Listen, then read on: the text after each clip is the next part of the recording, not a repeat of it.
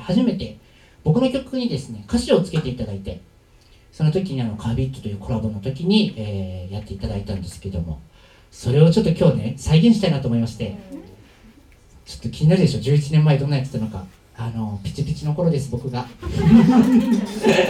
そう。まあどっちかといえば一緒にやられる方ももっとピチピチだった。今でもピチピチなんですよ。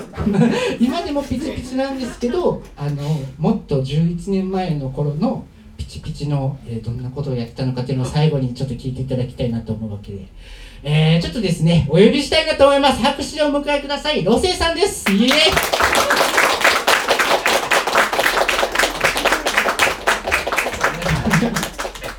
どうもピチピチのロセです。私のブログをね、ちょっと見てたんですよ。はいで、11年前にね、9月15日に共演してて、その時コラボさせてもらったんですちょうけど。ど本当11年前ですね、よ本当にね。ね、でそのね、写真見たらね、確かにピチピチでしたわ。二人とも、わっかって思いました。ね。今でもピチピチなんですけどね。そうですよ。ね。お互いね、私たちね。まだまだイケイケなんですまだまだイケイケですけどね。違い分からへん。あやっぱり？違い分からへん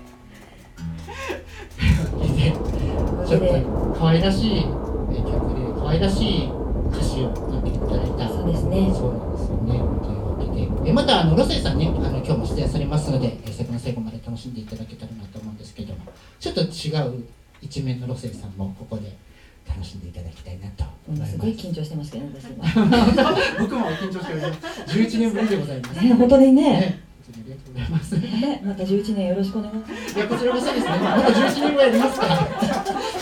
もってるんも。ありますか。はい。じゃあ行きましょうか。では、えー、最後、ママの味という曲でお別れしたいと思います。